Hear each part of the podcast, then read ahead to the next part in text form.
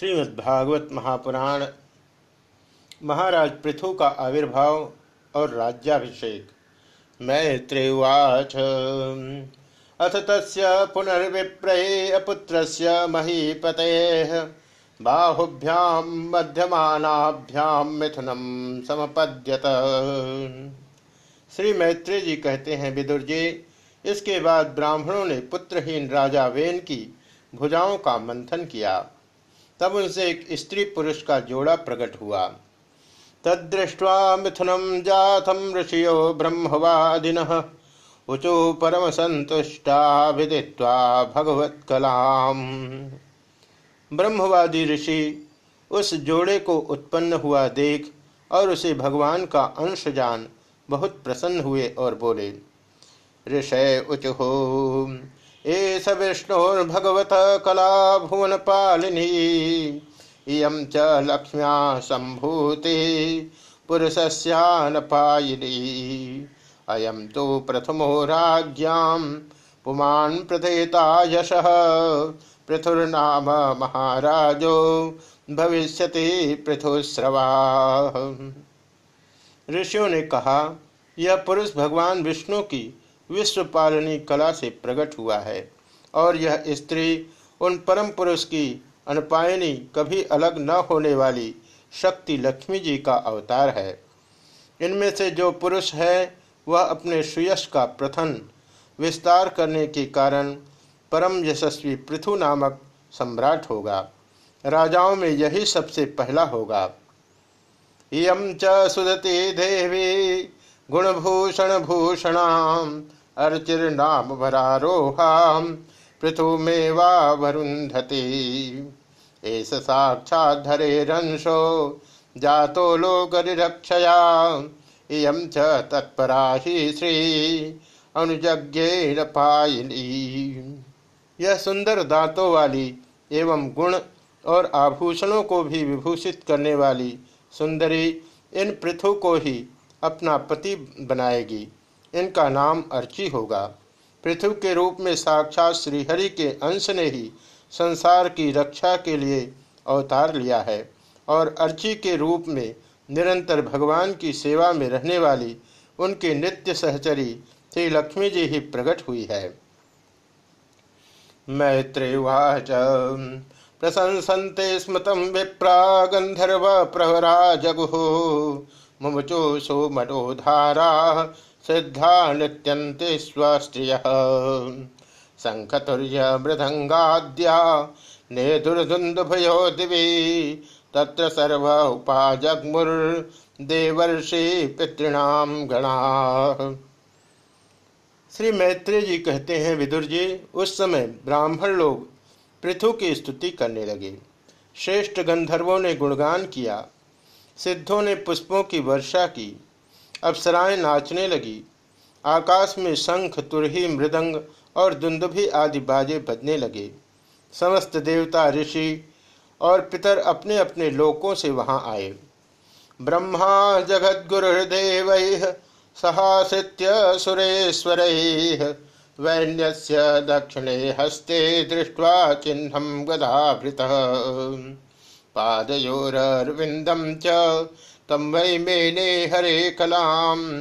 यस्या प्रतिहतम चक्रम अंश स परमेष्ठिन। जगत गुरु ब्रह्मा जी देवता और देवेश्वरों के साथ पधारे। उन्होंने वेन कुमार पृथु के दाहिने हाथ में भगवान विष्णु की हस्त रेखाएँ और चरणों में कमल का चिन्ह देखकर उन्हें श्रीहरि का ही अंश समझा।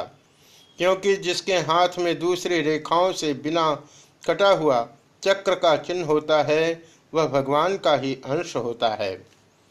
तस्भिषेक आरब्धो ब्राह्मण ब्रह्मवाद भी आभिषेच निकान्यस्मय आद्रहु सर्वतो जना। सरिसमुद्राग्रयो नागा गाव खगा मृगा द्यौक्षते सर्वभूतानि समाजहूरुपायनम वेदवादी ब्राह्मणों ने महाराज पृथु के अभिषेक का आयोजन किया। सब लोग उसकी सामग्री जुटाने में लग गए। उस समय नदी, समुद्र, पर्वत, सर्प, गौ, पक्षी, मृग, स्वर्ग, पृथ्वी तथा अन्य सब प्राणियों ने भी उन्हें तरह तरह के उपहार भेंट किए। सोभिषिक्तो महाराज सुवासा साध्वलंकृत पत्न्यार्ची सालंकृतया विरेजेग्निरिवापर तस्मै जहार धनदो हैमं वीरवरासनम। वरुण सलिलस्रावम आतपत्रम शशिप्रभम। सुंदर वस्त्र और आभूषणों से अलंकृत महाराज पृथु का विधिवत राज्याभिषेक हुआ। उस समय अनेकों अलंकारों से सजी हुई महारानी अर्जी के साथ वे दूसरे अग्निदेव के सदृश जान पड़ते थे। वीर अर्जुन, वीर विदुर जी, उन्हें कुबेर ने बड़ा ही सुंदर सोने का सिंहासन दिया तथा वरुण ने चंद्रमा के समान श्वेत और प्रकाश में छत्र दिया, जिससे निरंतर जल की फूहियाँ झरती रहती थी। वायुश्च वालभ्यजने धर्म कृतमयीं सृजम इंद्र कृतमुत्कृष्टम दंडम संयमनम यम। ब्रह्मा ब्रह्ममयम वर्म भारती हारमुत्तम हरि सुदर्शनम चक्रम तत्पत्न्यव्याहताम श्रियम वायु ने दो चवर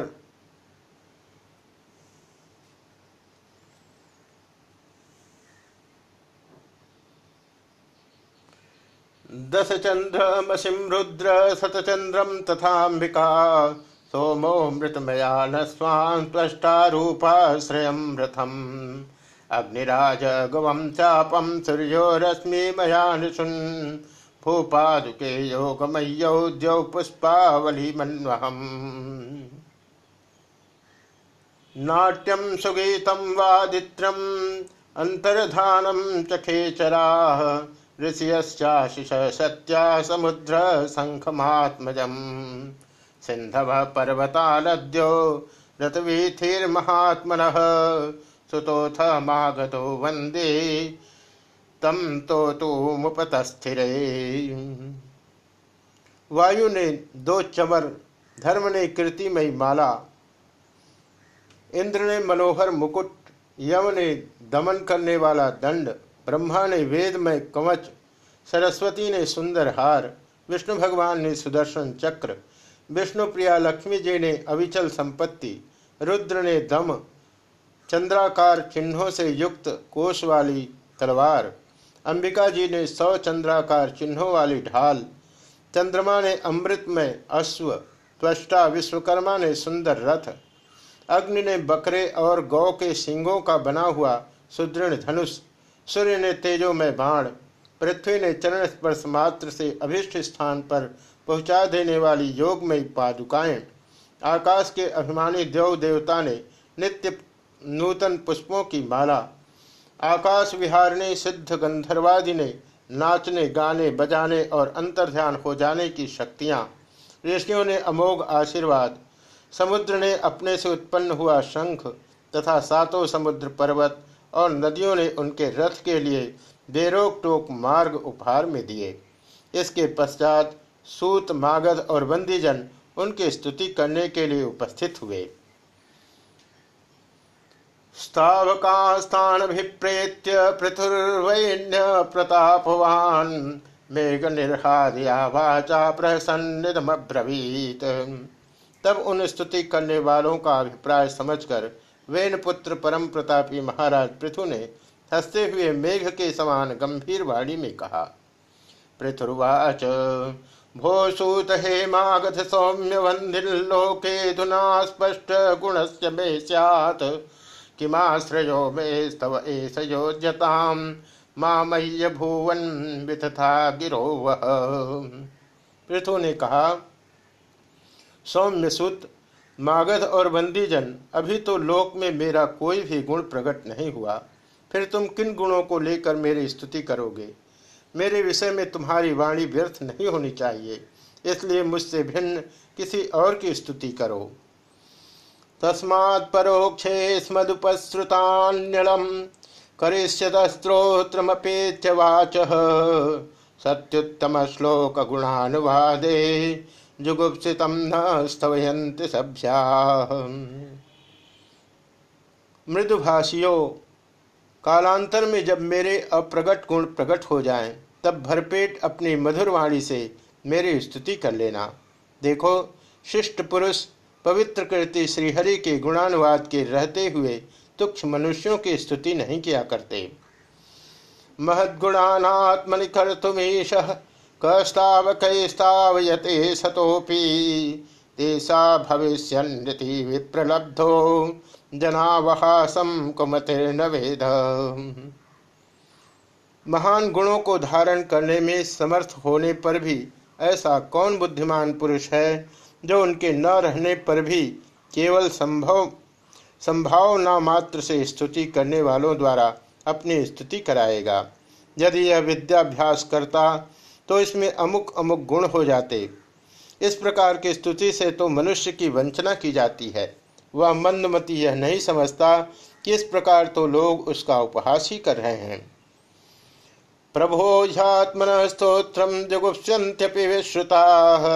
श्रीमंत परमोधारा पौर संवा विगर्हितम वयम विदिता लोके सुताद्यापि वरीमभि।